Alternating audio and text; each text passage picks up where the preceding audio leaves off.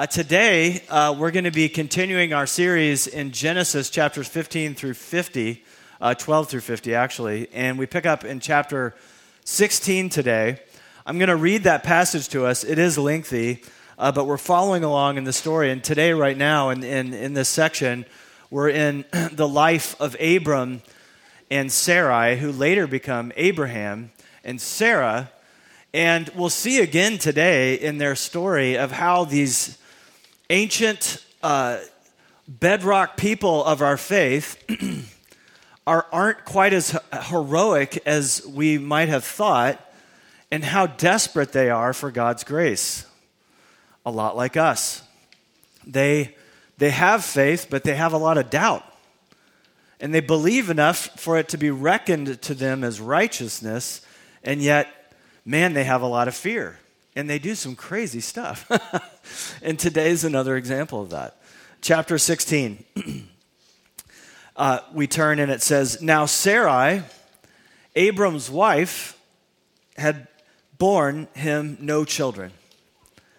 She had a female Egyptian servant whose name was Hagar. And Sarah said to Abram, Behold, now the Lord has prevented me from bearing children. Go in to my servant. It may be that I shall obtain children by her. And Abram listened to the voice of Sarai.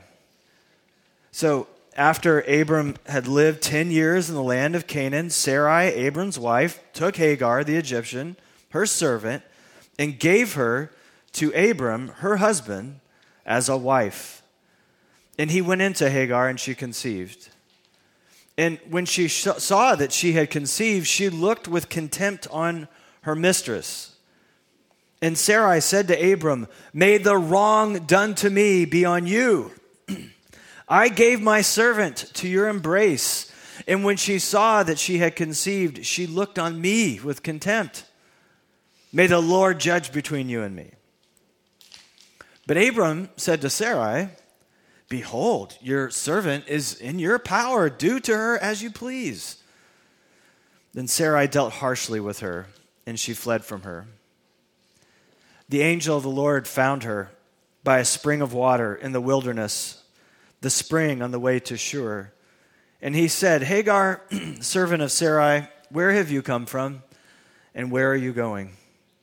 And she said, I'm fleeing from my mistress, Sarai. And the angel of the Lord said to her, Return to your mistress and submit to her. The angel of the Lord also said to her, I will surely multiply your offspring so that they cannot be numbered for multitude. And the angel of the Lord said to her, Behold, you're pregnant, uh, and shall bear a son. You shall call his name Ishmael, because the Lord has listened to your affliction. He shall be a wild donkey of a man, his hand against everyone, and everyone's hand against him and he shall dwell over against all his kinsmen. So she called the name of the Lord who spoke to her, You are a God of seeing. For she said, Truly, here, I have seen him who looks after me. Therefore, the well was called Beer Lahai Roi. It lies between Kadesh and Bered. And Hagar bore Abram a son. And Abram called him, gave the name of his son, whom Hagar bore him, Ishmael. Abram was 86 years old when Hagar bore Ishmael to Abram. This is the word of the Lord. I, I want us to see as we begin and reflect on our own lives uh, about how many of our problems and decisions, poor decisions we make, and sinful decisions we make, are rooted in a failure to believe that God is God, first of all, that He's powerful, but second of all, that God is a God who hears us and sees us and looks after us. And that's exactly what Hagar came to know. That God is a God who hears us, Ishmael, that's the meaning of the name Ishmael. He's a God who sees us. And then she says, I have come to see in this place that you are the God who looks after me. And when we don't live with that kind of mindset that God cares for me, God not only is God and all powerful, but in spite of my circumstances, and here's the problem, right?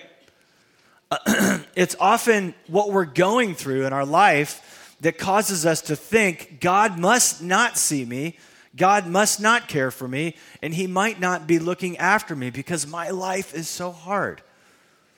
Hagar's life was so hard. Sarai's life was so hard.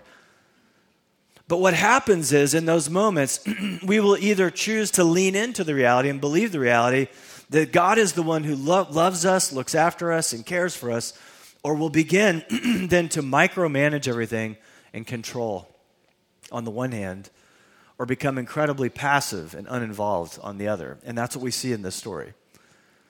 So, the first thing I want us to see is the sad part of the story about the control of Sarai, or rather Sarai's hyper control of everything. Anybody in here struggle with being too controlling? I, I don't like the word freak, so we're not going to say that, but like, anybody struggle with control? Raise your hands if you struggle with control. I, I struggle with control, certainly. And, and it's, it's that thing, if we're not careful, it can get us into great trouble. So let's turn back to Genesis 15 in our mind. We just studied it last week, where God did some amazing things. In chapter 15 of, of Genesis, God tells Abram, listen, because uh, he's complaining and saying things like, uh, I, if I have a child, it's going to be, you know, uh, right now, if I die, my heir is going to be my own servant. And, and then God says, no, your heir is going to be your very own son. And all the biblical commentators agree that by saying your very own son, he means through your very own wife, Sarai. You don't have to be weird about this and manipulate it and control it and do strange things. Uh, I, I know the circumstances don't seem like it, but because you're old, Abram, and he really is very old, and Sarai is also old, and she's barren. So I get it. Circumstances are tough, but he tells him directly in Genesis 15 uh, You're going to have an heir, and it'll be your very own son through your very own wife. And then, of course, they go on to do this unbelievable covenant where God says to him, If I fail to keep my promise, may my blood be spilt. But then he also is saying, by virtue of the symbols, if you fail to keep the promise, may my blood be spilt, not yours. And so, with this in the backdrop, this amazing promise, you're going to have a son, we find this story. And you would think that, that this beautiful picture of the gospel provided through the covenant that God made with Abram would have been this great resource and this great power for him to not do stupid stuff uh, and fall into fear and dumb things, but it wasn't enough for him. Because the very next, we just swoop over to the next chapter, and the first thing it says, very poetically, the narrator writes, Now Sarai, Abram's wife, had borne him no children. and we know that. That's been going on in this story a lot, and it's saying it again in reference to what is about to happen. Eh, Sarai, Abram's wife, had borne him no children. She had a female Egyptian servant whose name was Hagar. Dun, dun, dun, dun. Another one of those moments in the story. This is what's about to happen. Every single person, in every single time, in every single place, in every single culture lives with all these interior expectations and exterior expectations and desires and pressures. Uh, in the ancient Near East, thousands of years ago, they had it, and we have them. These things that are inside of us that we feel, I must have, I'm, I want them, I need them, and if I don't get them, uh, I, I'm not going to have a life. There are these interior desires and goals and pressures that we all experience, but there's also exterior goals and desires and pressures that we all feel. And we kind of think that we're going to evolve out of this, or that you know, humankind is going to get to a place where we're, we're not whipped around like this so much. But more than ever, I think we live with all these exterior pressures and concerns because of social media. We're constantly being told inadvertently through social media and just the images that we're seeing that I don't look good enough. I'm not in shape. I, I and not educated. My kids must be really stupid and, and not very, uh, you know, whatever, considering all the things your kids are doing on social media. I can't believe how remarkable all, my, all these other children are, right? there's all this internal pressure, there's all these external pressures saying you must have fill in the blank to have a life, to have a good life, to be blessed, for things to be right. Sarai is barren. And she has internal pressures about that. She's infertile. She's been infertile. She's really old. And at this point, most people be like, you know, I'm not going to have a kid. But God keeps promising. No, you're, you really are. In this culture, though, a woman's sense of worth was linked to her ability to have children, and in particular, to produce what?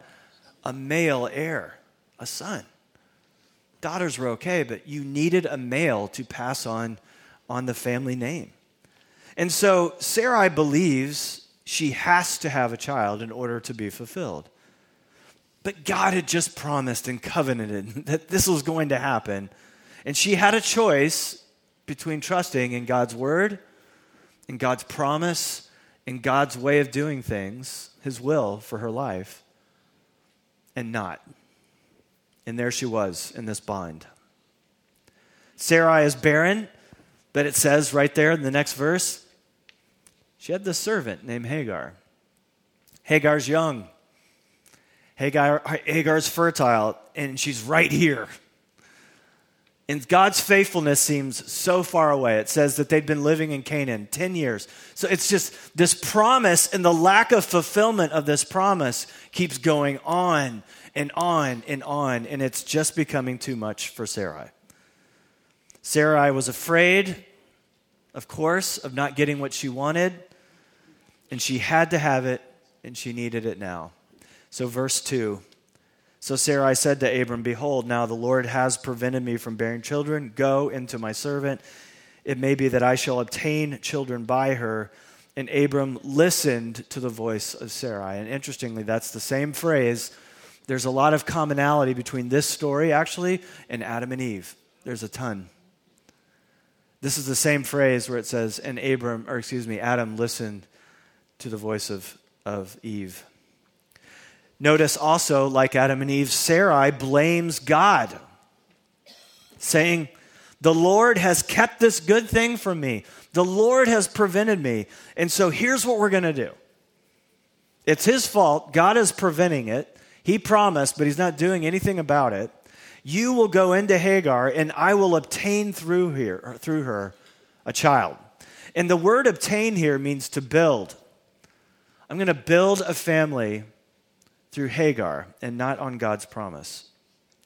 Now, using a servant to produce an heir was practice in the ancient Near East.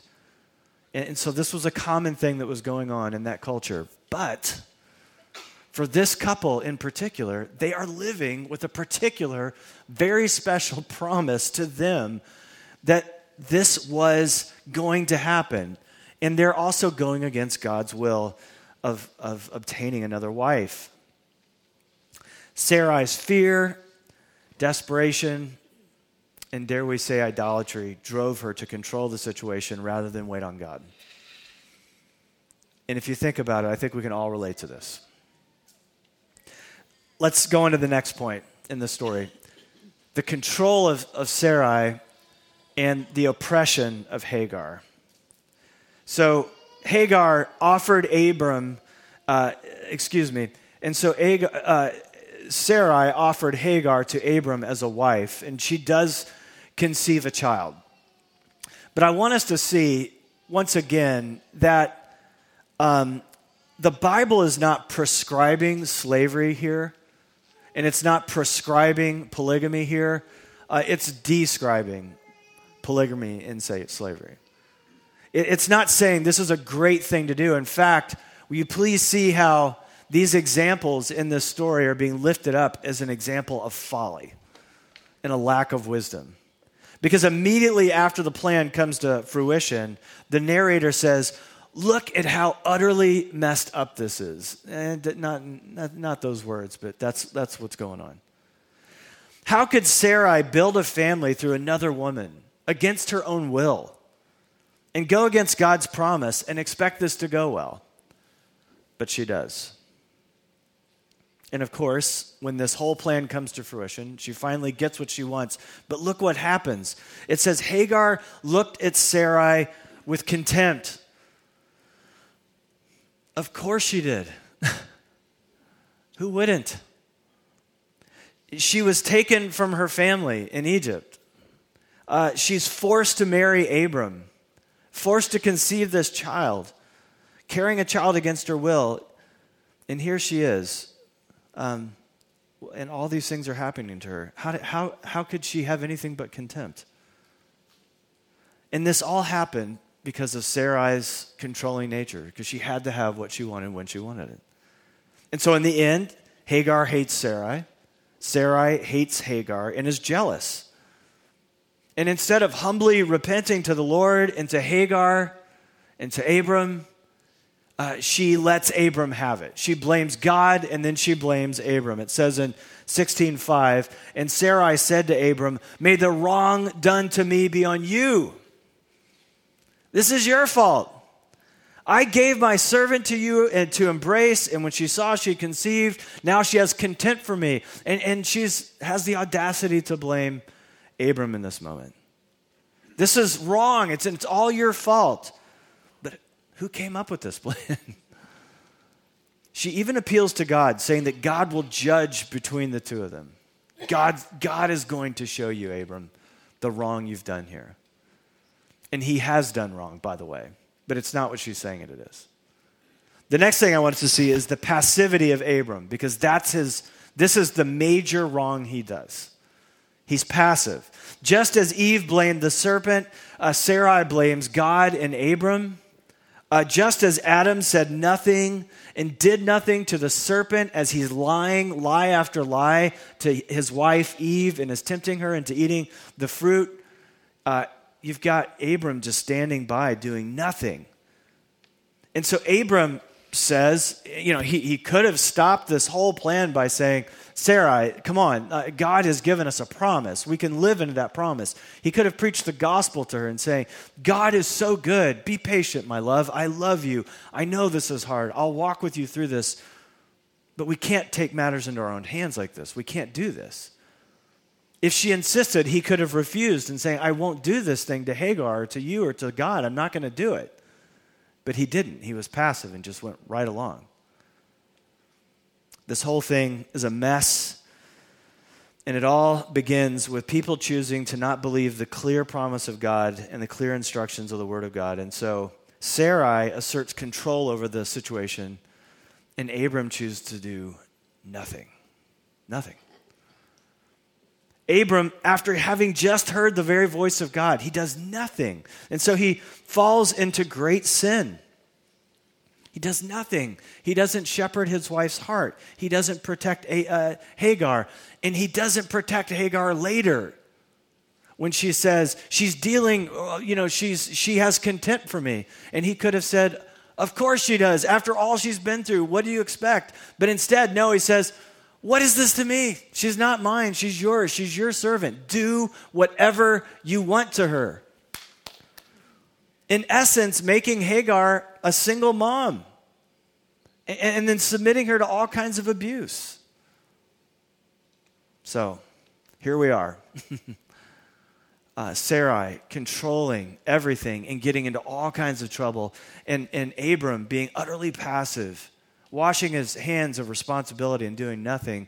And we see these polar opposite problems, but flowing from the same place, which is a failure to believe that you are living under the one who sees you and hears you and looks after you. A failure to believe the word of God, that if I trust God's word, his promise, right, that my life will lead to flourishing and I will honor God. Instead, instead they ignore the clear word of God and they take matters into their own hands, and you see the mess that they get into. So, one question I've got is thinking about this story and many others like it in the Bible, like, what, are the, what is the purpose of this story? and others like it. Are these morality tales, fables? You know, if so, they don't make a lot of sense, do they? Like, be like Abram, be like Sarai. no. No, the biblical story is not a story of look how faithful the people of God were. Uh, instead, it is a story of look how faithful the living God is to his people, even when they're unfaithful. You do see character development. We're going to see Abram and Sarai grow up. We're going to see them become Abraham and Sarah. But you see in this, these ancient fathers and mothers of our faith, the example is not like, hey, be like David. Hey, be like Abram. Hey, be like Sarai. Instead, it's like, no, be like the living God who shows his faithfulness to these rebellious people. God is the hero of the story. Jesus is always the hero of the story. It's not, it's not a morality tale of saying, like, be like this person. If there's anyone to be like in this story, it's the unlikely, unlikely character Hagar, which we'll get to in a minute. So I want to ask us all a question, and it's, it's a hard one, but is there an area of your life right now where you're trying to control something or someone in ways that are just out of your control? Are you trying to control something right now that is out of your control? And, and you know, the things that you can manage and should manage, you should. I mean, we have all kinds of responsibilities, right? But there's these other things, all these ways in which you're, they're just out of your control. When you have children, for example, yeah, you have a responsibility to not be passive, uh, but to be active in their life, both positively providing a positive environment, loving and nurturing and speaking words of, of truth into their life and love, but also discipline having boundaries and, and offering discipline in the home, a loving, gracious discipline, but still uh, but being actively involved. But what you'll find is, and I don't know exa- the exact age, you can't control your children. You can shepherd them, you can guide them, you can lead them, you can uh, point them in the right direction. But I'm telling you, at least by the time that they get a driver's license, you're no longer in control. And it just becomes, it's, it's even more so later. You don't control anyone. In fact, if you notice, you're really not even in control of yourself. And so we think we can control other people, but we can't. And when we try, oftentimes the results are devastating. Are you trying to manage or control something that is not yours to control? You can't control people. You can't control a lot of the circumstances in your life either. You can do your best to be responsible, but after that, you're going to either trust God or you're not. Another question. On the one hand, Sarai is controlling, but on the other hand, Abram, Abram was totally passive. Are you being too passive in some area of your life where you need to take responsibility? Where you need to protect someone, where you need to be involved? Uh, you know, Abram is adding to the fatherless epidemic that they may have had during that time. I think it's always been an epidemic, by the way. We have an epidemic of fatherlessness in the world, and especially in the United States.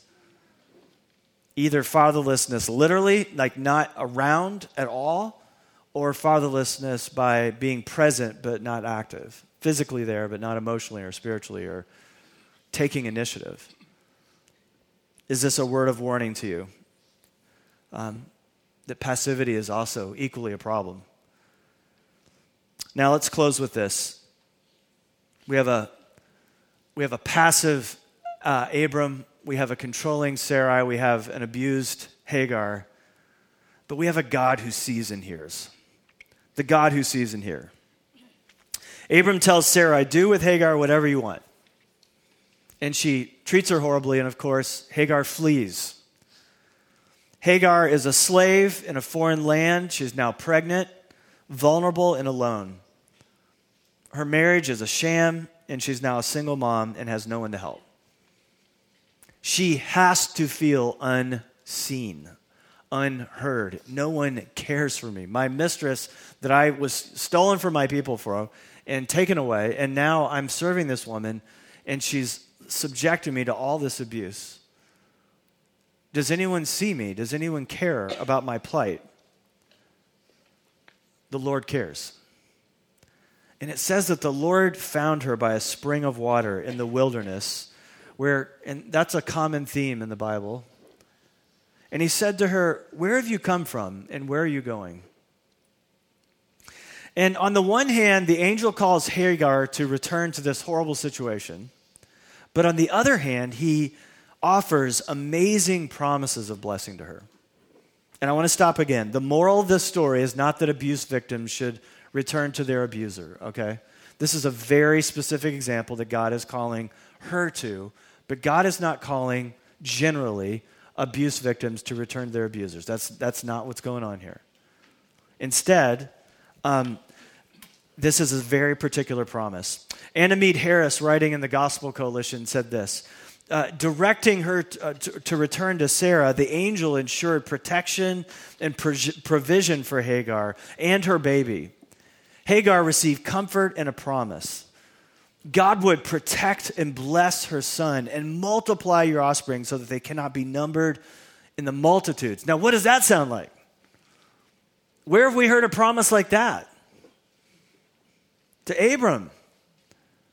God is making a magnificent promise to this woman. You too will be the blessing and a, and a mother of a huge nation. That child will be called Ishmael. And you know what Ishmael means? It means, and I just said it earlier, the God who hears us. So every time she called her, her boy to dinner, she'd be reminded, The Lord heard me in my affliction and oppression. Amen? Every time she said to her son Ishmael, she would say, The Lord heard me. The Lord heard me in my affliction. The Lord hears me in my oppression. The Lord saw me, and the Lord looked after me, even in the worst things in my life. God promised to bless her and make her a great nation and lift her up as a great person. Obviously, her son was going to be a difficult ch- a child and a person of great rebellion, but his face was still upon her. So, by faith, she returned to this horrible situation. But how? Genesis 16 13. She called the name of the Lord who spoke to her, You are a God of seeing. For she said, Truly, here I have seen him who looks after me. Friends, this is the only person in the entire Bible that names God. She had the audacity to do that. No one does, does that, especially in the Old Testament. We're talking about Adonai, Yahweh. No one has the audacity to give a name to God, but she did. And it's such a beautiful name.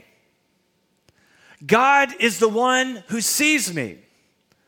Because look, she says, right here in this horrible place, I came to understand that God looks after me. She'd probably heard all the stories from Abram. She's living in the home. She's right there with Sarai every day. And she's heard these promises that God has made to Abram and to Sarah, these cruel people. And she's got to be saying, God's not caring for me. And then all of a sudden she realized, He loves me. He's for me. He hears me. He sees me. He looks after me. Hagar is the only person in the Bible who names God, and what a beautiful name. She came to believe that God sees her. What faith! She's no longer just a slave woman. The Lord has shown her that she has great worth, that she's a daughter of the living God. And her baby is born.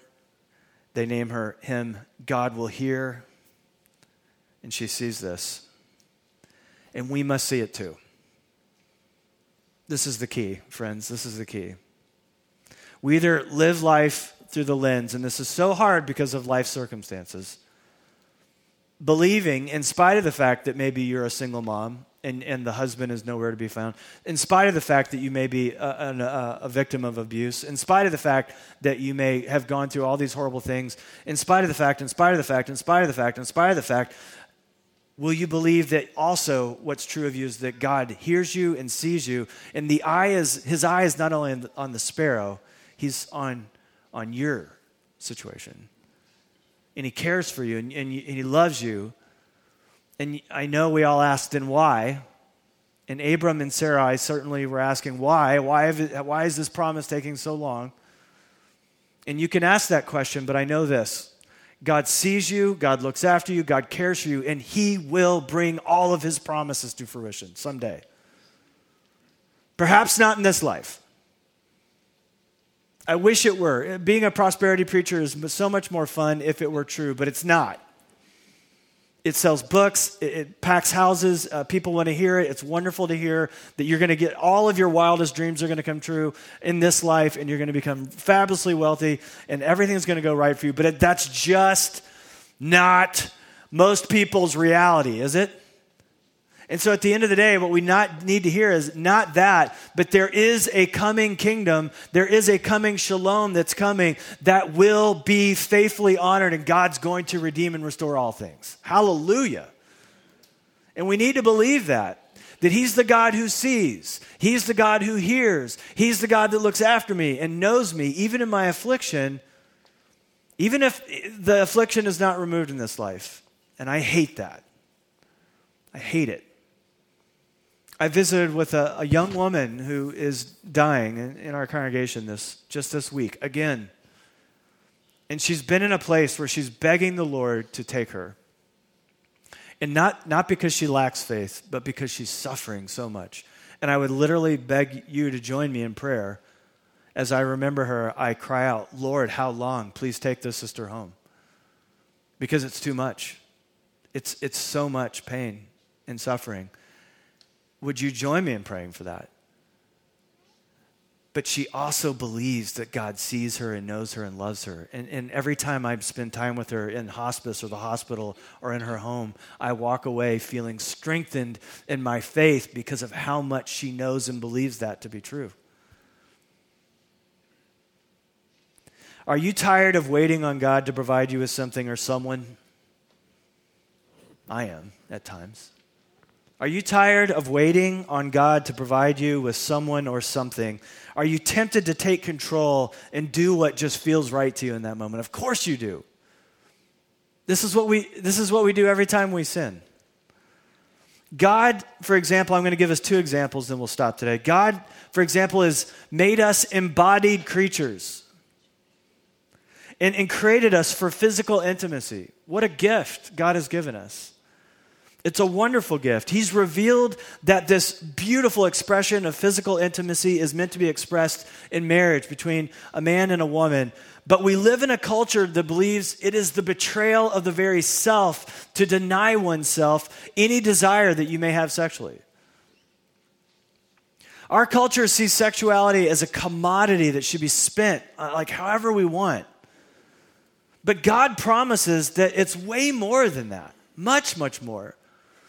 And that there's a way to flourish in this good gift, but there's also a way to not only rebel against God, but be hurt by it. It's folly to ignore God's will regarding this.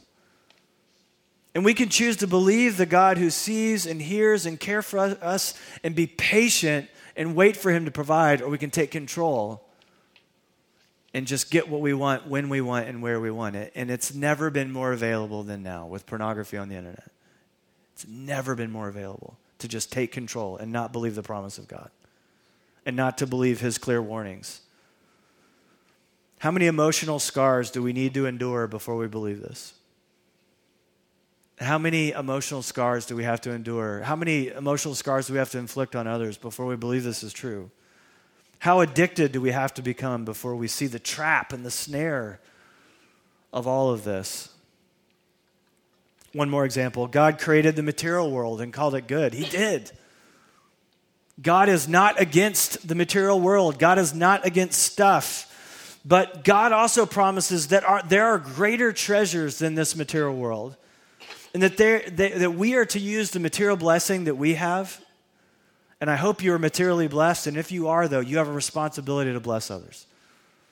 And, and there's a great joy in blessing others. And there's very little joy in just continually blessing yourself. We choose between trusting in the God who sees us and loves us and provides for us or taking control and using money and material things however we might like instead of contentment. We always want more, right? Think of the freedom there is when we live within our means. Think of the freedom there is when uh, we don't max out our credit cards and live with this, this weight. How many toys do you have to buy, and how many upgrades in life do you need to see that they don't work? They don't fill us. It's never enough. It's just never, ever enough. But one more guitar, it'll do it. I just know it. Just one more. At this point, Sarai and Abram are a people of promise, and yet they're acting like slaves. Hagar was a slave who came to know she was a person of the promise, and she acted accordingly. Thank God for Hagar. Abram and Sarai are seen and heard by the living God, and yet are acting like they're unseen and unheard. And Hagar beautifully came to know the God who sees her and knows her and who looks after her. And she was strengthened by that, so much so that she went back. Now, in Matthew 26, it says this And going a little further, he fell on his face, Jesus, and prayed, saying, My Father, if it be possible, let this cup pass from me. Nevertheless, not as I will, but as you will. Your will be done. So, as Jesus began his passion in his march towards the cross, he wrestled with God in prayer and cried out, Father, is there any other way to redeem the world? And the Father, in his silence, is saying, No, this is how we're going to redeem the promise that I made to Abram thousands of years earlier. You must go. This cup will not pass from you. Jesus then set his face towards the cross and Jesus was resting in the promise that God would redeem the world and be faithful to the covenant God made with Abraham through his very cross. Thank you for Jesus, who always looked to the promises of God and walked in the will of God and the word of God. Let's pray.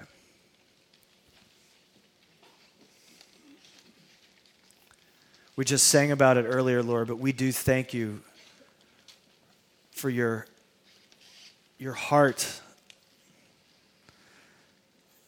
And in the Old Testament, people did come to know that you're the God who sees and the God who hears. But in Jesus, we see so clearly that you are a God who sees and hears and cares and looks after us. In Jesus, we see the full measure of, of who you are, Lord, and we're so thankful for Jesus and help us to be strengthened by the love of Jesus so that we are not filled with control or passivity, but that we can be free to be your sons and daughters. We pray this in Christ's precious name. Amen.